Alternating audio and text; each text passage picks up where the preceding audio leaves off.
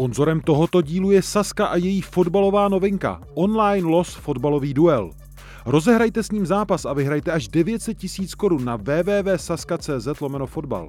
Na hazardní hře je zakázána účast osob mladších 18 let. Ministerstvo financí varuje. Účastí na hazardní hře může vzniknout závislost. Účast osob mladších 18 let na hazardní hře je zakázána. Ministerstvo financí varuje. Účastí na hazardní hře může vzniknout závislost. Góly, rohy, fauly, výsledky. Sáskové příležitosti po celý zápas najdeš u Fortuny. Ještě pořád nemáš vsazeno? Chyba! Jen se vsazeným tiketem fandíš na 200%. Stáhni si Fortuna aplikaci, získej vstupní bonus, vsaď si a dej svému fanouškovství nový rozměr. Do I not like that? I don't watch Jose Mourinho press conference, should I? Thomas, it's up for grabs now. Schießen, Lauf schießt, Tor, Tor, And the sun shines now. Dobrý den ve studiu eSport.cz. Po zápase Španělsko-Německo, který skončil remízou 1-1 a tento zápas si rozebereme s ředitelem Akademie AC Sparta Praha, panem Jaroslavem Hřevíkem. Dobrý den. Dobrý. A ještě jednou tady vítám taky redaktora deníku Sport Jirku Frejgla. Ahoj. Ahoj, dobrý večer. Eh, Viděli jsme zápas, který nám nabídl dva moc hezké góly. Eh, Jeden lepší než druhý. Ovšem ta fotbalová krása možná nebyla až taková, jakou jsme si třeba představovali od obou týmů, eh, respektive od obou reprezentací států, které formovaly fotbal v těch posledních 15 letech, jak jsme si i říkali. Pane Hřebíku, čemu přisuzujete, že vlastně to nebyla až taková podívaná, na kterou se bude roky vzpomínat? No tak pravděpodobně kvalitě v obrané fáze obou týmů. Eh, Oba dva týmy, co se týče obrané fáze, pracovali dostatečně kvalitně, myslím přepínání i činností v prostoru. Viděli jsme, nebo mluvili jsme uh, už před zápasem i v poločase a v průběhu zápasu Eh, Zaměřili jsme se třeba na obejití hráče jeden na jednoho. A když jsme se o tom bavili, tak doopravdy tam bylo skoro minimální obejití jeden jednoho, co se týče vertikály, branka, branka. E, to znamená, jak ty hráči hráli doopravdy odpovědně, sice tam bylo víc faulů, ale hráli odpovědně, aby tím obejitím nedošlo k tomu, že ohrozejí v přečíslení soupeři třeba branku těch bránících hráčů. Myslím si, že to bylo důležité. Hmm. Takže oba týmy trošku hrály si zataženou lehce ruční brzdou. Ale ještě víc si myslím, že to vycházelo z nastavení Německa, protože Německo po tom průšvihu s Japonskem opravdu potřebovalo minimálně bod. Navíc hrálo, jak říkal i pan Řebík, s Japonci velmi špatně v, do, v defenzivě a potřebovalo to změnit a, a dostat se zase do nějaký, nějakého nastavení, aby, aby mohlo být úspěšný. A, a, takže ještě víc si myslím, že to vychází z Němců, ale Španělé, i jsme o tom mluvili, i za stavu 0-0 si říkali, no teď pro nás je to přece dobrý výsledek, i když dostali gol na 1-1, tak stejně ne, nepřidali, stejně bylo první, prvotní pro ně neprohrát. Hmm. Ale hlavní bylo podle mě ze strany Německa. Teď. Myslíte si, pane Hřebíku, že prvotní neprohrát bylo nastavení i Německa, když jsme viděli tedy těch posledních třeba 10 minut i s tím nastavením po bránce Filkruga, že sice tedy nemají situaci ve svých rukou, když vyráží do posledního zápasu ve skupině, ale eh, ten bod je dobrý, jak by řekl klasik Dušan Galis. ono to bylo z některých záběrů, když jsme se dívali z televizních záběrů, tak bylo vidět, jak i dirigují hráče, trenéři. A, akorát tam byl jeden okamžik, asi pět minut před koncem, kdy Enrique vyháněl hráče, ale to vyháněl jenom proto, aby v případě ztráty míče byl blízko toho míče, to znamená asi z logiky jejich způsobu hry, ale ty trenéři do toho nějak nezasahovali, aby dirigovali hráče k většímu třeba riziku v útoční fázi. E, oba dva trenéři si asi myslím vyhodnotili, že ten bod je, co se týče kvality obou soupeřů dnešních i eventuálně těch posledních zápasů ve skupině pro ně lepší, než riskovat. Každopádně hmm. mohlo to být pro Španělsko vítězné utkání a pro Německo to mohlo být velmi špatné i z hlediska průběhu, protože e, Němci už prohrávali 0-1 brankou Alvára Moraty a v tu chvíli tedy nesahali ani po tom bodu. Když se na to podíváš, Jirko, na centr Jordiho Alby a na náběh a branku Alvára Moraty, čemu vlastně přisuzuješ to, že se Španělé nakonec přece jenom dokázali prosadit? No, pan Řebík tady řekl jednu výbornou věc, že góly padají po chybách, ale občas i po... I vlastně žádnou chybu neuděláte. Jo? E, tady je opět fakci Zíle, e, který je za mě trošku neohrabaný na to, na to že hraje v základu německé reprezentace, ale Morata mu naznačil pohyb, e, ten hráč nemůže couvat, protože to už by ho nestihl nikdy. Jo. Takže bylo to výborně, bylo to výborně udělaný. Od Moraty to bylo úplně perfektní. Od, od Alby taky perfektní centr. Jde o to, jestli Zíle vůbec ví, kde... Zdálo se mi, že na ně koukal, že věděl, kde je, ale ne, ne vlastně mu, když to řeknu lidově, sežral mu takový ten pohyb do, do středu mm-hmm. a on mhm. pak šel na přední tyč. Mm-hmm. Vy jste, pane Hřebíku, říkal, že to byl takový pohyb na Levandovského. Eh, můžete to popsat? No tak on je ze zákrytu. Síle nemůže chytit ten okamžik, kdy Morata vystartuje. I když s tím trochu může počítat, že pravděpodobně ten ta přihrávka nebo ten centr tam půjde, takže mohl, mohl být blíž, ale tím, že Morata jde ze zákrytu, eh, tak ten okamžik toho předběhnutí ten Sile v podstatě nemůže chytit. Hmm. Eh, každopádně velmi dobrá, dobře vypracovaná akce, kterých jsme takhle se zakončením z takřka malého vápna neviděli vlastně prakticky žádné za celý, za celý zápas. Eh, když už ano, tak to bylo velmi sporadické. Dá se říct, že třeba německá obrana v tento okamžik mohla být více uh, vytažená směrem doprava, že se měla... Že jo, měla... samozřejmě to můžete vždycky udělat líp.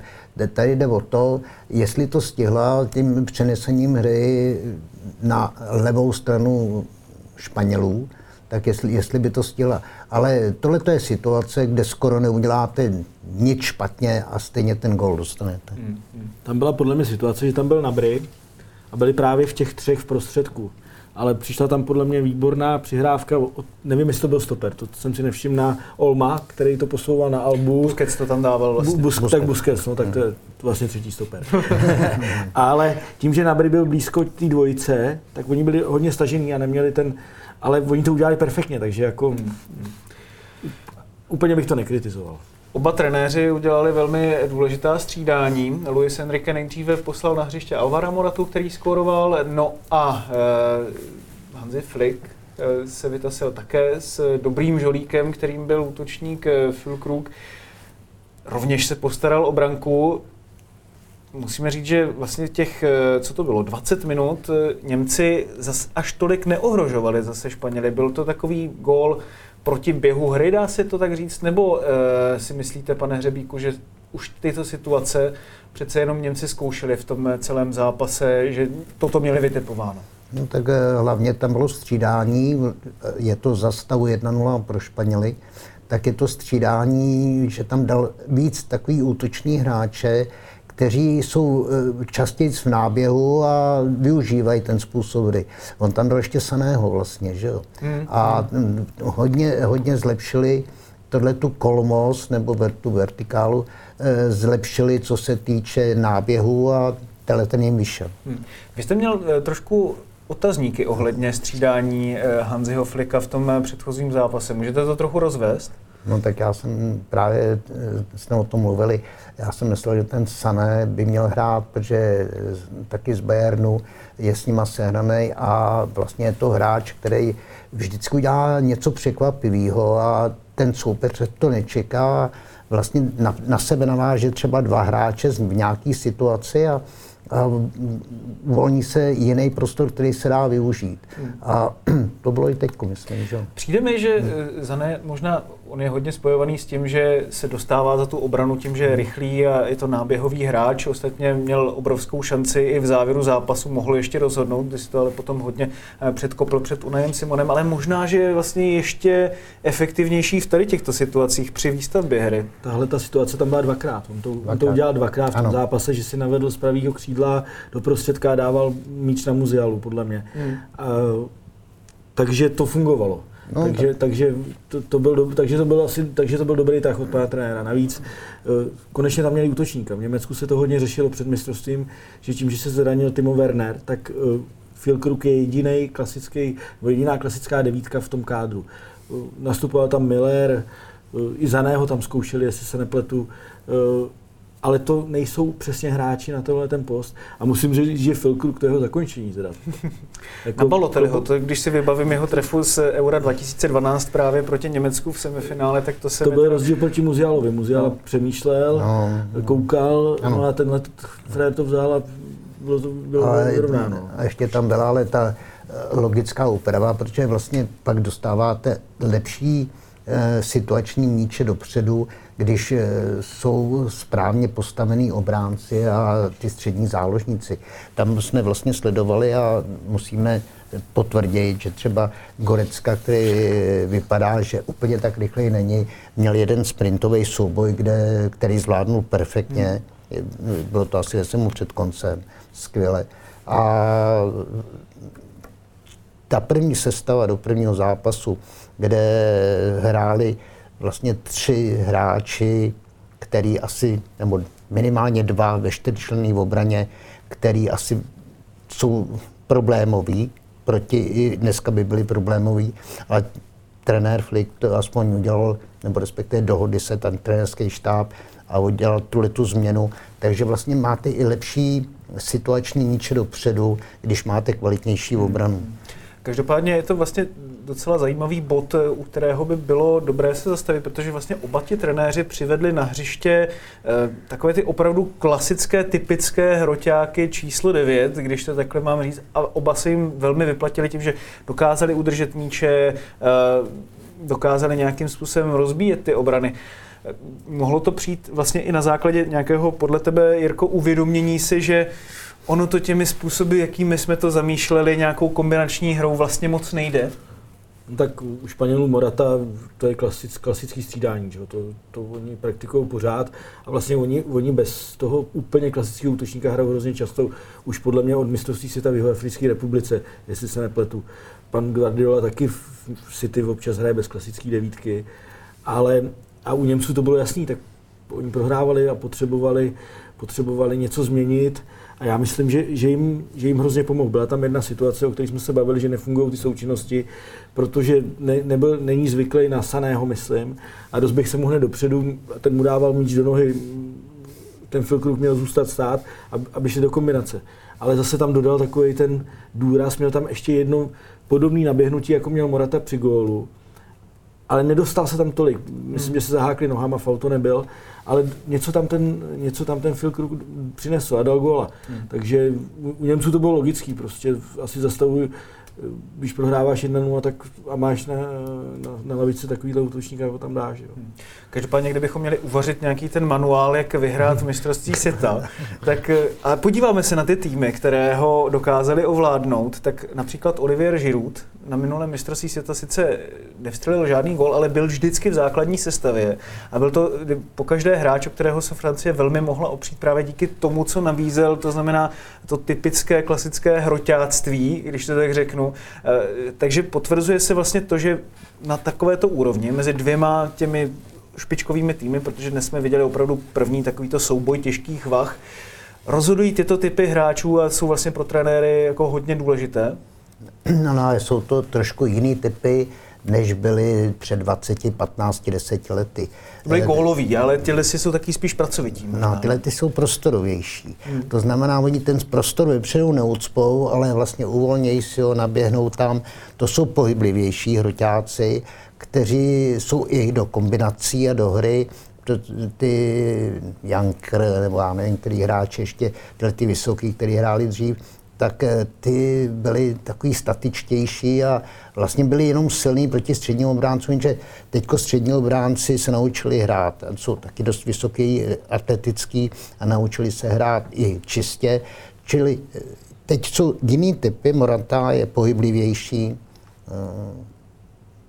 Němec, Filkup taky.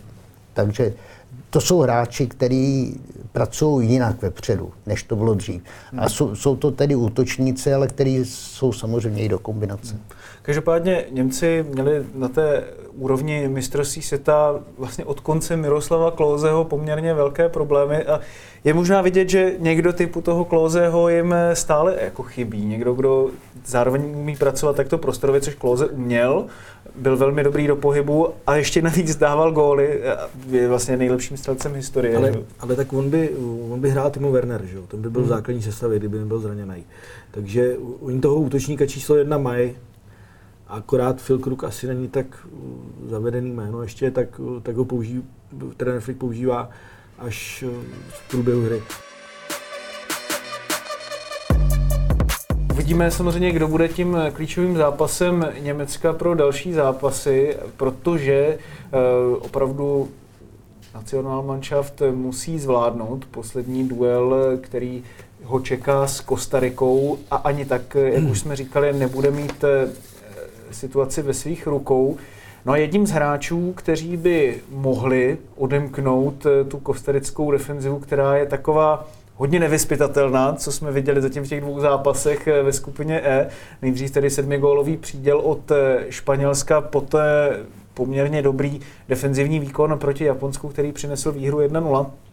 Tak ale tento e, klíč k otevření těch defenziv by mohl přivést vyzahráč zápasu dnešního, kterým jsme vyhlásili.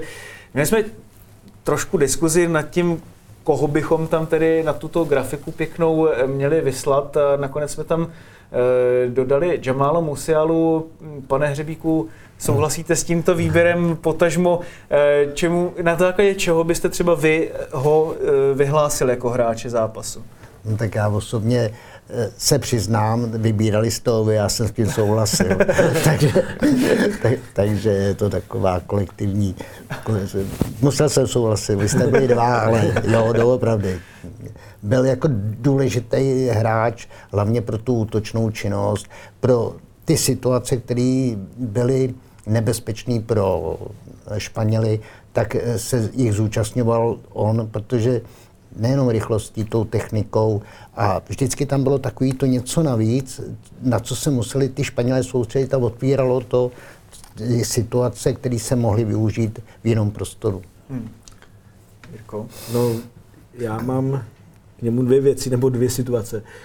Ta šance to měl vyřešit líp, ale v prvním poločase měl neuvěřitelný neuvěřitelný zpracování míče, nebo zpracování, už se tomu tak neříká, ten první dotek a šel mezi tři v prostředku hřiště po dlouhém balónu a tam ukázal, tam ukázal prostě, jaký to je hráč. A já jsem si vzpomněl u něj na jednu věc, pan Tobiáš mi jednou říkal o Tomáši Rosickým, že nikdy nehrá špatně, protože vypadá na tom hřišti tak dobře, že i když hrá špatně, tak to stejně vypadalo dobře.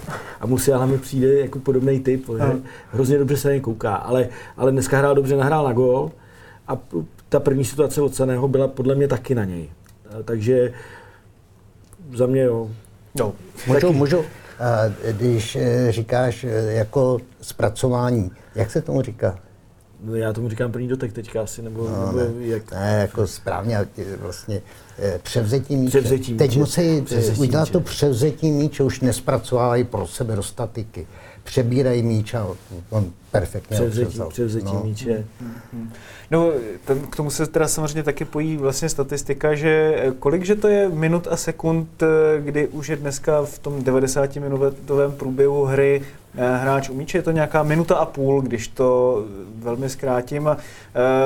Jamal Musiala samozřejmě předvedl vynikající hru s balonem na svých kopačkách, ale eh, je to i hra bez balonu, která je v tom dnešním fotbale jako extrémně důležitá právě pro to převzetí míče. Eh, v čem třeba, pane Hřebíku, vy se snažíte tady tohleto ve svých eh, svěřencích pěstovat, když to zkusíte promítnout na ten dnešní zápas, jaký pohyb je třeba jako extrémně důležitý pro toho hráče, aby si to převzetí míče dokázal udělat eh, co nejlepší? To je tak těžká otázka na nějakou přednášku, ale v podstatě eh, správně si řekl, že hráč je u míče přibližně dobr, hráč, který je hodně u míče, třeba maximálně dvě minuty. To znamená, s míčem pracuje, to řemeslo si dělá s tím míčem. Ale to ostatní, třeba těch 45 minut dalších čistý hry nebo 50 minut čistý hry, je to činnost bez míče, jak útočná, tak obraná činnost bez míče. A proto on si musí vybrat takový prostor, aby mohl to převzetí udělat ideálně. Hmm. Hráč rychlej je tam tedy dřív, a hráč, který to správně vidí a vnímá tu situaci, si ten prostor udělá taky, ale bez rychlosti teď neuspěje. To znamená, ta činnost eh, bez míče, jak útočná, tak obraná, je 48 minut. To řemeslo, míčový, na míči, to je jenom tak 1,5-2 minuty. A, a to musíte umět taky, že jo? A to řemeslo na míče je to převzetí míče. Já, když se zeptal konkrétně na ten jeden pohyb, hmm. Tak tedy jasný, podle mě je to kroucení hlavou. Skenování. Skenování. Až se, ještě vím, že trenéři tomu říkají sova. Hmm, hmm, a když eh, pak samozřejmě musí umět s míčem, musí být koordinovaný, musí mít pohybový, na myslu si, že tam musí být všichni pohybově. Dobře, ale když si jdu zahrát fotbálek, ale, ale... nemám talent, jsem dřevák, tak eh, co bych měl dělat pro to, abych eh, prostě tu situaci vyhodnotil co nejlépe. To, jak to potom provedu, to už je potom asi na mě. Jako. No když si budete hrát 3 na 3, nebo 2 na 2, 4 na 4, nebo vokínka, tak samozřejmě když jsou to okýnka, musíte vědět o těch eh, protihráčích, o spoluhráčích, tak si stejně vybíráte prostor. A vybíráte si ho tak, abyste mohli být úspěšný potom, když dobře převezmete míč. Jo. takže, takže eh, je strašně důležitý ten prostor si vybrat. A abyste si ten prostor vybrali, když hrajete 3 na 3, tak je důležitý to navnímat, tu situaci navnímat tak, aby pro vás nechcete udělat nic, čem byste ohrozil vlastní branku, aby, abyste mohli být efektivní. To, nebo ze správný moment naběhnout rychle třeba za obranu, nebo to je jedno, ale pracujete bez míče. A ještě přitom při té práci bez míče ještě musíte nastavit správně tělo, abyste, když to vyhodnotíte, potřebuji převzít míč doprava, už abyste měl to tělo doprava. No, Pak ještě něco pro toho přehrávajícího hráče, čemu Španělé říkají la pauza, a to no. je taková věc, kdy čekají do poslední chvíle, než k něm přiběhne ten soupeř, aby ho mohli tou přihrávkou na poslední chvíli eh, vlastně odstavit ze hry a dostat ho vlastně za balon. Eh, tohle to taky třeba se v tom českém prostředí dostatečně trénuje z vaší skuteč, eh, zkušenosti? No snažíme se to trénovat, snažíme se, aby hra, nebo vůbec trenéry, aby to trénovali, aby hráči to správně navnímali, ale tam to máte, řek, řeknu vám příklad, jo. Kopete roh, když tam dáte jednoho hráče kopajícího, tak je devět vašich spoluhráčů proti deseti protihráčům. Ne, kde, když tam dáte k tomu rohu dva hráče, to znamená hráče a spoluhráče, vytáhnete dva hráče soupeře, vytáhnete proti něm a už to máte 8 na 8, už to máte třeba o 11% lepší možnosti efektivity nějakým způsobem udeřit. Takže vlastně to je to ono. Vytáhnete si, teda pauza, to neznám. Mm. a, takže si vytáhnete na sebe hráče. A to bylo to, jak vlastně zavedli v Barceloně tiki taku. To je to přihrávání, pozvat si na sebe hráče a vytvořit si někde přečíslení, že dneska jsme se dívali, že tam skoro nebylo obětí, to vertikální jeden jedno. Eh, každopádně samozřejmě, když se člověk na to podívá, eh, že teď viděli jsme skvělý výkon Brazílie, eh, kde se pro mě jako neuvěřitelným způsobem snoubila ta týmová výkonnost eh, i s tou individuální, co svedou hráči třeba na té finální třetině, jak jsme viděli u Neymara, který jako jeden z mála eh, tu vertikálu eh, obejití jeden na jednoho dokáže a hned to bylo velmi efektivní, tak když se podíváme na muzealu, máš pocit, že roste vlastně na mistrovství světa význam těchto hráčů, kteří dokáží něco šikovného udělat nebo šikovného vymyslet, na co vlastně ani ten trenér tak úplně nedohlédne, protože ty součinnosti nemohou být takové? No tak já si nemyslím, že roste, protože ten význam je určitě veliký i v Manchesteru City nebo v Bayernu, kde ty hráči jsou spolu, protože prostě to, tohle je nějaká přidaná hodnota, kterou mají ty nejlepší hráči, že jo, Messi, hmm. Neymar, Mbappé, prostě tyhle kusy tohle umějí. A tady to roste samozřejmě tím, když, když jak jsme se o tom bavili, že není to tolik nacvičených věcí, jak překonat, především v ofenzivě, kde je to složitější nacvičit, trvá to delší dobu a tím uh, defenziva je jednodušší, prostě se naučit defenzivu. A tím pádem tohle je samozřejmě důležitější. Nebo i těžko, těžko najdeme čísla, jestli to je důležitější ví, ví, procentuálně, nebo jak, jak, jak moc, nebo, ale je, je to důležité vždycky, Martina. Ne, jasně, no. jako jste si říkali, že jestli není e, na té reprezentační úrovni větší význam těch křídel, která dokážou si potáhnout ten balón. A pak jsme viděli třeba trápícího se Il- Ilka Gündogana, který šel ze hřiště relativně brzo, protože prostě nevěděl, jak mu tam najednou budou nabíhat ti hráči, nemá s nimi ty vazby takové, eh, jaké by potřeboval. A třeba právě ti to kreativnější eh, záložníci to mají v tom současném pojetí možná trošku o něco těžší, nebo jsem podle tebe mimo? no tak Samozřejmě, že ten Gindogan v City ví přesně, co dělají všichni jeho spoluhráči. Ví to přesně, zahraje, zahraje pár věcí vlastně podle nějakého mustru. Jo, ale mně přijde, mně přijde obecně teda otrávený. Jako, o to, teď trošku odbíhám od tohohle toho jakoby, vyššího pohledu na fotbal, mm. ale mně nepřijde ve svý kůži. Jo. A už v prvním zápase se mě fakt nelíbil, přitom to je výborný, fakt je to skvělý hráč, ale měl lehký ztráty přišlo mi, jak kdyby tomu nedal úplně, co by, co by to mělo mít. A dneska, a dneska to bylo stejný. Přišel tam Sané, bylo tam nějaký přeskupení, nebo oni se tam točili, že on chodil sice zprava, ale pak byli ve středu a bylo to lepší. Jo. On ne, nevím, třeba třeba se mu zdá, že nemá tak dobrý spoluhráče jako v City, ale co, mo, co pak mohl říkat Tomáš Rosický, když přijel na reprezentaci z Arsenálu. Jako. A teď to nemyslím hnusně vůči našim fotbalistům. Ale, ale, byl jako jinde kvalitativně. Ale ty jsi vlastně zmiňoval i Pedriho a Gaviho, pro které máš slabost a vlastně se v tom dnešním zápase taky úplně neprosadili. Tak víš, jako z toho mě napadla jenom a to, to vycházelo z, z, německý, z toho německého nastavení, podle mě. No. Co vy o tom soudíte, pane Hřebíku, tady o tom tématu? Bude trénovat kolega. Nemám eh, k tomu co říct, je to jasný. Eh, ta obraná činnost eh, dobra je tak kvalitní, že máte problém obít jeden jednoho. A třeba mm, dokonce, i když hrajete, tak potřebujete ty spoluhráče dostat do té pozice, nebo aby se dostali do pozice, kde vy si můžete zvolit aspoň ze tří možností. Kdežto, a to si zvolíte třeba, když budete hrát v klubu jako Manchester City nebo Liverpool, tak budete mít třeba 4-5 možností při zisku míče, jak se to tam prolíná.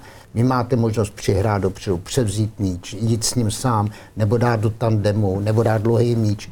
A to všechno můžete, kdežto tady se vám stane, že máte třeba jenom jednu možnost a to dát do zádu. A teď se vám nechce dát ten míč do zádu, tak se dostanete do tísně a, teďko, a proto vám to tak připadá. Já si myslím, že není otrávený ale, ale jako má méně možností v tom řešení, když když má míč. A nebo například, nebo spoluhráči naběhne a teď ten tam míč tam nedostane, naběhne jednou, dvakrát, třikrát a vlastně ten, a ten spoluhráč dá míč třeba do zádu.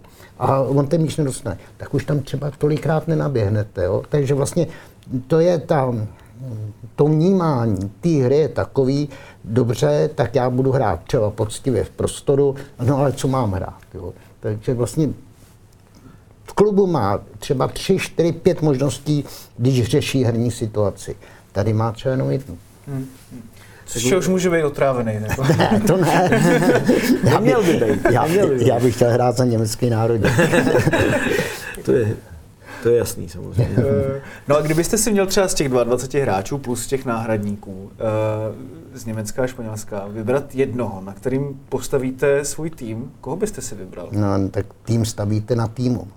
Tým eh, nestavíte na jednom hráči. Každý ten hráč musí být platný pro ten tým. Dobře, Ať tak bez koho, byste, bez koho by se vám to jako stavilo špatně, ten tým?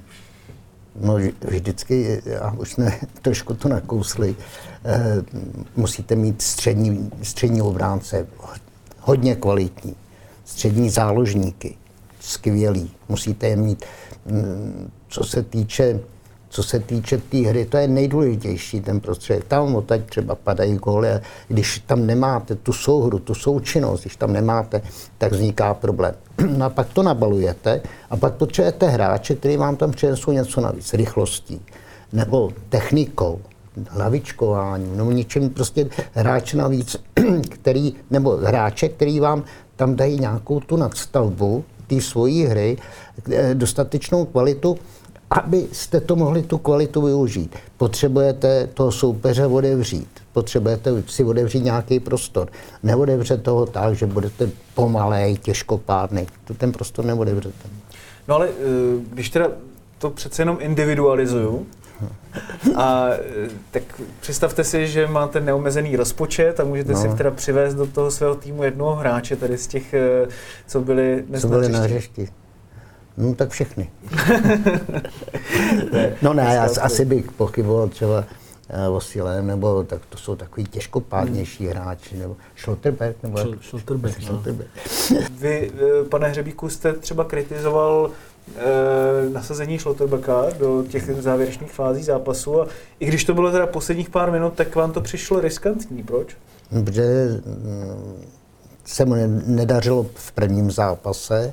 Teď trenér Flick je tam, nebo Kauč, hlavní Kauč, a teď potřebuje neprohrát ten zápas. To je jednoznačný. Kdyby ho prohrál, tak je, tak je to hrozně špatný, nejenom co se týče kritiky, nálady a tak dále, ale on potřebuje neprohrát. A teď vlastně hráče, kterýmu se nedařilo minulý zápas, byla na něj kritika a teď ho tam dáváte třeba na posledních 10 minut, ani ne. A tak ho tam dáte a to je, za 10 minut je tolik situací, že vám může udělat problém. Kdyby udělal faul nebo z kterého vypadnul gol, tak všechno se tam takhle přenáší. Ten Eh, heroický sklus byl vlastně svým způsobem hodně riskantní, že jo, jako který tam Schlotterbeck eh, předvedl, že jo. Jo, v té ten- závěrečné fázi na Moratu. na Moratu, ale, ale udělal, to, udělal to nakonec dobře. jo, a asi to nešlo udělat líp. Já si myslím systémově, že to bylo špatně. Pokud teda Raum nebyl zraněný.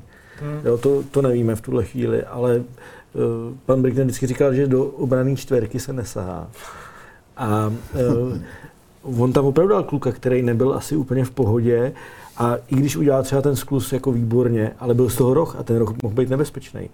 Jo, on se sice radoval, ale předtím blbě vystoupil, Špatný postavení. by, bylo, nebyl to offside, hmm. pak udělal teda sklus, OK, ale byl z toho rok, který může být, uh, který je nebezpečný No, no, vždycky. a teď si představte, on vlastně e, zůstal metr minimálně, zůstal za obranýma hráčema, to znamená, a byl vlastně krajní hráč. To se nesmí v podstatě ve fotbale. Vlastně, no.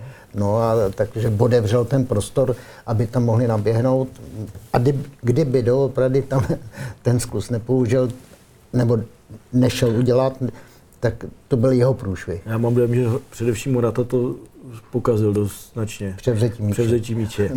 A uh, mně to přišlo jako střídání pro střídání. Jo. Jako, jak kdyby, že o Schlotterbekovi se mluví v Německu, že by to mohla být budoucnost nároďáků, že je zajímavý, z Freiburgu byl, byl v Unionu, že jo, má, má ještě bráchu, který hraje v Unionu, myslím, nebo ve Freiburgu zpátky. Uh, tak z něj dělají hvězdičku trošku, tak mně přišlo jako chlapec, aby se ukázal a bylo to špatně, podle mě. Já bych ten tvůj Bricknerův výrok ještě trošku poupravil.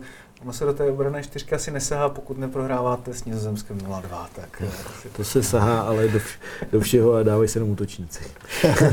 A hraje si 2-3-5, tak jako Jo. potom o, eh, 18 let později. Takže, No, ale tak vyšlo to, ale to, to vám vyjde jednou z, z 20 možností. Jo. Tomáš Rostický na stoperu je podle mě dobrý. No. tak, tak. jo a když, když mluvíte o Tomášovi, eh, tam je taková situace, Tomáš měl prostě něco navíc, co se moc v Čechách nerozebíralo. A to byla fantastická činnost. Tomáš viděl situaci a ta situace to chtěla udělat. On převzal míč a ta situace se třeba během půl vteřiny změní o dva, o tři metry. A on, jako, když to chtěl udělat, tak třeba chtěl přihrát doprava, tak on ještě v době, kdy to chce udělat, to je vlastně ta činnost, vlastně, kde to realizujete, tu myšlenku a ten věm, a, tak on to ještě dokázal změnit. Minimální množství hráčů na světě to má. To měl jedinečný a on ještě změnil tu situaci, tak si ten míč nechal, dal ho třeba místo doprava doleva. Arsene Wenger o něm říkal, že vlastně neustále chtěl hrát e, dopředu. E... Taky. A on, on měl to převzetí, to prostorové převzetí, on ho měl vždycky dobrý, ale protože to měl rychlý. A i to vnímání měl skvělý. On věděl všechno, co se děje na hřišti. Já jsem tam, on... musím přiznat, že jsem byl jeho fakt velký fanoušek jako hráče. To jeho převzetí míče, já taky. Šajtlí, já jsem byl jeho šaj... fanoušek a teď ho, teď ho mám jako šéf. Jak to děláte pak? šajtlí do, do, dostával balon ze zadu, šajtlí doprava z jeho, z jeho pohledu a, a, a ne dopředu. Hmm. Jako to bylo prostě, ale on prostě viděl, on, on hlavně viděl. A samozřejmě měl tohleto precizní eh, jako práci s míčem precizní, takže on o tom ne, nepřemýšlel. Já si pamatuju, že jste o tom jednou mluvil, když, když jste byl ve Spartě a, a porovnával jste český hráče s, s hráčem Realu Madrid. Světovým. A to bylo takový to, z mozku ti to jde do nohou u nás se to trošičku zastaví občas někde, jako jo, a u nich ne. U nich prostě, oni, oni hrajou fotbal, ale nehrajou, ale vůbec jako s tím míčem nepracují nějak jako vědomě. Oni už to mají tak, oni už vědí přesně, co, co, tam co je udělají. symbioza prostě. to, to, té myšlenky a Takže oni, pohybu. je vlastně jenom zajímá, co se děje na hřišti, protože s tím míčem oni už ale to zvládají bez problémů. Ve sportu jsem četl teďko trenéra, trenéra, trenéra futsalu, nebo florbalu, trenéra florbalu, který vlastně tam říká, že strašně teďko má vystudovanou té vysokou školu ČVUT a strašně ho zajímá teďko ta činnost mozku, jak, jak jste říkal. Já jsem to čet taky, no. Čet, no, tak skvělý. Na to bychom se měli zaměřit hodně, protože jak ten vývoj toho fotbalu jde, tak třeba, nevím, v Liverpoolu, Manchesteru City mají dokonce hodně vysoce fundovaný lidi, vědce z univerzit, s kterými takhle pracují. Hmm. Eh, když se vlastně podíváme ještě na ten dnešní zápas a co vlastně znamená, tak eh, Jirko, myslíš si, že s tím, co dnes předvedli Němci, potažmo Španělé, že to dotáhnou do nějakých pozdějších fází turnaje? Kdyby si měl vybrat jeden ten mančaft z toho, co zatím předvedl na šampionátu, kdo si myslí, že to dotáhne dál? Myslím, že jsem tady byl jenom na, ty, na těch ligových typech a říkal jsem, že nikdy nic netrefil. a, um, tak to řekni naopak. tak řekni, řekni, řekni Ghanu. já, takhle, já jsem... Mně se zdá, že na tom šampionátu jsou maličko odskočení dva týmy, v tuhle chvíli a to je Francie a Brazílie. Hmm. Ale samozřejmě se pletu, protože to říkám já.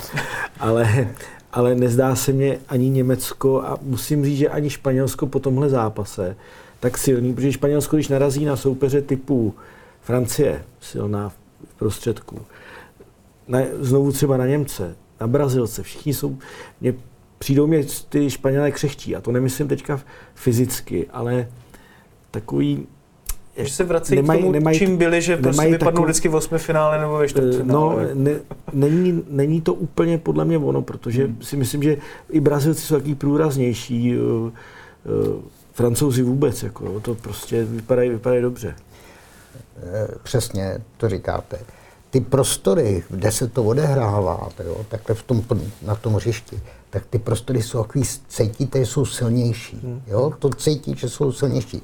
A je pravda, že u těch Španělů je to takový, v některých prostorech je to takový slabší. Já Není tam síla. Já jako, jsem si vzpomněl no. na, jed, na jednu hlášku, kterou říkal pan Uhrin, starší, a pak ji používal, ne, ne, a používali pak i jeho syn, že to je občas bez a použil zprostý slovo. Ah, hm. jak, jak ho nahradit bez No to- šťávy? bez šťávy, bych řekl, no. no ale vlastně trošku mně přijde, že vlastně v těch obou týmech eh, se tak nějak uchovává ta kritika, která už tam proplouvá dlouhodobě, jo? že ty Španělé, že vlastně tam není ta šťáva vepředu a zároveň u Němců, že jsou vlastně v některých fázích jako velmi zranitelní. A co když se ty ostatní týmy na ně dotahují, jako ty národní týmy? Jo? Že mají právě ty individuality. No, no. Ne? Možná jako Jo, Francie a Brazílie jo, jo. teďka v, v téhle té fázi, že má, má už ten systém, ale nad rámec vlastně Jo. ještě má ty lepší hráče. Ne? Možná. máte třeba toho Mbappého, že jo, a to je tam hodně silný, ten prostor je hodně silný. Že? Když se člověk podíval na tu lavičku Brazílie, co tam přicházelo, No. no, za, to, je, to je úplně šílený. To je jako opravdu něco neuvěřitelného. A právě mě eh, Kdy Brazilci naposledy vyhráli mistrovství světa? 2002, před 20 lety, a tam tehdy tam teda taky měli docela 20 výběr, no. let. Rivaldo, Ronaldo, Ronaldinho. 20 let. No. Těžko, těžko vlastně tady tomuhle tomu konkurovat, eh, čím disponují dnes a to mě vlastně přivádí na myšlenku, že když si člověk vezme Hanziho Flika a Luise Enriqueho, tak tady máme vlastně na obou lavičkách eh, obrovská jména, možná nejlepší trenéry jakoby z hlediska toho, co dokázali ve světovém fotbale. Tím, že vyhráli oba dva ligu mistrů, byli vyhlášeni nejlepšími trenéry. Bavili jsme se už o tom, že byli schopni získat v jedné sezóně pět nebo šest titulů, oba dva. Eh, No ale na tom reprezentačním fotbale, myslíte si, pane Hřebíku, že ta síla těch trenérů vlastně není zas až tak vysoká oproti, možná třeba je tam důležitější nějaká, mm, eh, jak bych to řekl, součinnost eh, těch různých složek toho týmu, nějaká i třeba nálada, eh, že manažeři reprezentace jsou jako taky důležití, že tam dělají tu náladu, ale že vlastně ve výsledku těch hráči jsou, mají tu větší moc. Když jsme viděli třeba Luku Modriče a jeho představení před čtyřmi lety, tak eh, to bylo vlastně možná celá evidentní v tomto ohledu. Tak trenéři národních týmů musí být hodně chytrý, vnímaví. Eh, Musí mít eh, vlastně spoustu informací, které skládají a dávají dohromady. Eh, Abyste třeba z pěti týmů složil mužstvo, to je ho- hodně těžká práce, protože třeba to, vemete Manchester City, hraje určitým způsobem, jsou tam tyhle ty spoluhráči, mají takovýhle návyky. Teď vemete třeba Juventus, nehraje jiným způsobem, AS Řím. A teď to skládáte a teď vlastně vám to musí, musí to jako souznít, musí to ladit. Jo?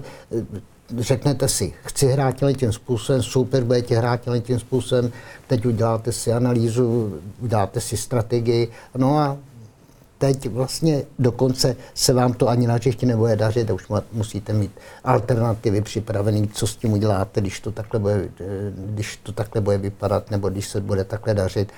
Ten trenér národního týmu to má hrozně těžký, protože a říkali jsme, že to, to byly první zápasy, druhý zápasy, že se ty týmy budou zlepšovat. Jak budou díl spolu, tak si vysvětlej, tak tohle to se nám nepodařilo, měli bys neudělat to takhle, nebo měl bys to udělat dřív a tak dále. Eh, Ty týmy se vždycky zlepšují a pak vlastně tím, že se zlepšují, tak nakonec eh, vyhrajou ty, ty týmy, který mají víc takových hráčů, takových jako, ne, já říkám tomu osobnosti, který tam doopravdy dají něco navíc. Hmm. Jo, třeba Messi, Mbappé a tak dále. Já si myslím, že je to mistrovství v tomhle trošku jiný, protože ta pauza před tím šampionátem byla jako extrémně krátká. Před normálním mistrovstvím světa nebo eurem jsou vždycky třeba tři neděle, ty týmy jsou delší dobu spolu. Jo. e, Zase na druhou stranu e, ty hráči, zase je mnohem víc zraněných hráčů, jsou unavenější, takže ty trenéři musí zase kombinovat i ty, ty připravenost, další věci, ale e, jako já si já myslím, že trenér v národním týmu musí být taky hrozně dobrý coach. To znamená umět reagovat na tu hru. Samozřejmě mají, Praktik. mají to, to je u nás hrozně sprofanovaný slovo, jako jo, protože já si myslím, že trenér praktik je prostě, může být dobrý trenér, ale u nás to má takovou nějakou, jako ta stará škola a nepoužívá Já to takhle trendy, vlastně nemyslel, ale, ale spíš jako ale, ten, kdo ale má já, ten mysl, cit. já myslím, že kdo má cit, tak může, protože Víc jako má takový připravený, samozřejmě věci, má jako připravený scénáře, když se stane tohle, když se stane tohle. A co když se stane něco úplně jiného? A Hmm. kdy- když ten, co udělal pan Brickner uh, v Portugalsku, to neměl připravený. Si myslím. Teda. A jestli jo, tak, tak, to, bylo, tak to je geniální. Ale, ale myslím si, že můžou rozhodovat ty koučové. Konkrétně Hansi Flick, první zápas, i my jsme ho tady kritizovali za špatný střídání nebo pozdní střídání. Jo, a nebo sestavu úplně. Se, sestavu, jo. A to je, to je taková tak práce kouče spíš hmm. než trenéra.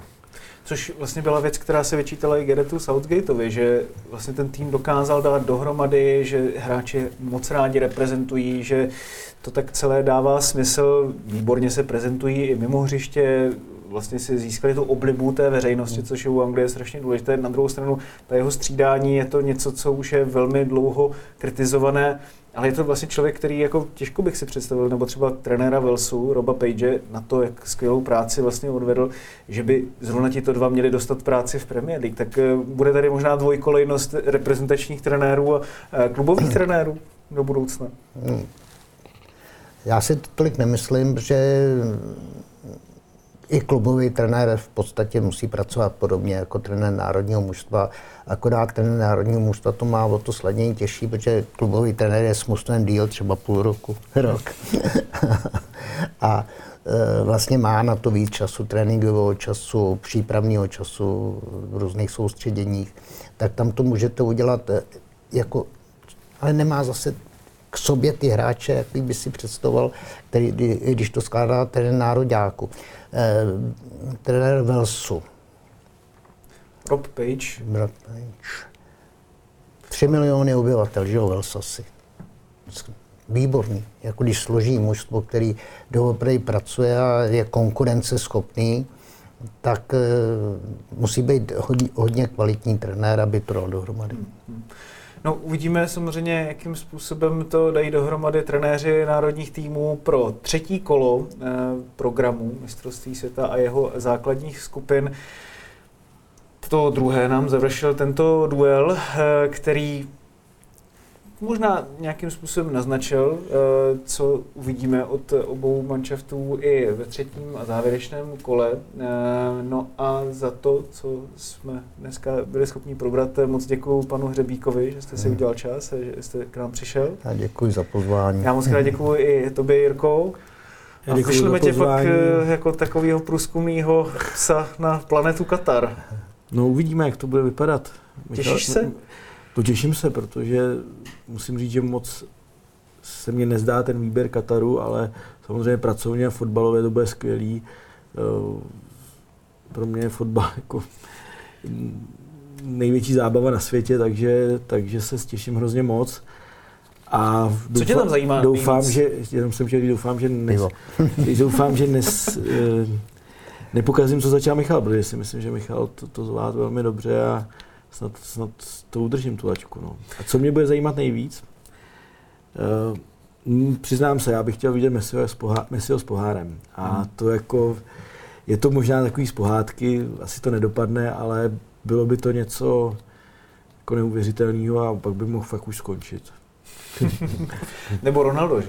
To, taky... to ne, to ne, to ne. Ten nemusí mít pohár. tak eh, tady máme preference zcela jasné. Jirko, přejeme ti šťastnou cestu potom, až se Michal vrátí, jestli se teda vrátí, protože se to tam taky eh, velmi užívá a ty jeho eh, zprávy a reporty přímo z Kataru vřele doporučujeme. Ostatně už i dloubák právě s Michalem Klasnicou bude na programu zítra, to znamená v pondělí na stránkách eSport.cz a ve všech podcastových aplikacích, stejně jako to dnešní studio. My se tady zase potkáme za pár dní a moc se na to těším a mějte se hezky. Sponzorem tohoto dílu je Saska a její fotbalová novinka Online Los fotbalový duel. Rozehrajte s ním zápas a vyhrajte až 900 tisíc korun na www.saska.cz lomeno fotbal. Na hazardní hře je zakázána účast osob mladších 18 let. Ministerstvo financí varuje. Účastí na hazardní hře může vzniknout závislost. Účast osob mladších 18 let na hazardní hře je zakázána. Ministerstvo financí varuje. Účastí na hazardní hře může vzniknout závislost. Góly, rohy, fauly, výsledky. Sáskové příležitosti po celý zápas najdeš u Fortuny. Ještě pořád nemáš vsazeno? Chyba! Jen se vsazeným tiketem fandíš na 200%. Stáhni si Fortuna aplikaci, získej vstupní bonus, vsaď si a dej svému fanouškovství nový rozměr.